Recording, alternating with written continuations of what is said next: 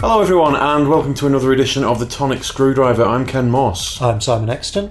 The first taster to the uh, well, It's not the first taste. It's not of the day. first It's very taste far of the from day. being It's the a first long- taste a long of the way. Uh, day. The first taster since the last one. it's Portobello Road. it's Portobello Road. Ooh, that's it's extraordinarily potent. Goodness me! oh, good grief! I don't make weak gins. How many years have we known each other? I know the, the proper measures. Fahook. That that's uh, It's good, isn't it? what percentage is this? I have no idea. I think it's lovely.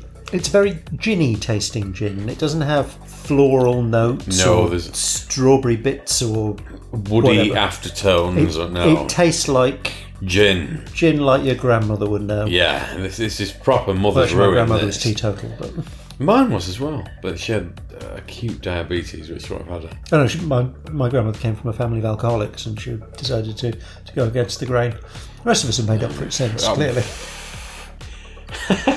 Sustained and devout liver abuse. It's the only way. Anyway, back to the gin. Portobello Road. I'm giving it three out of five burners. It's a very ginny gin. You see, I like ginny gin, so I'm giving this a four out of five.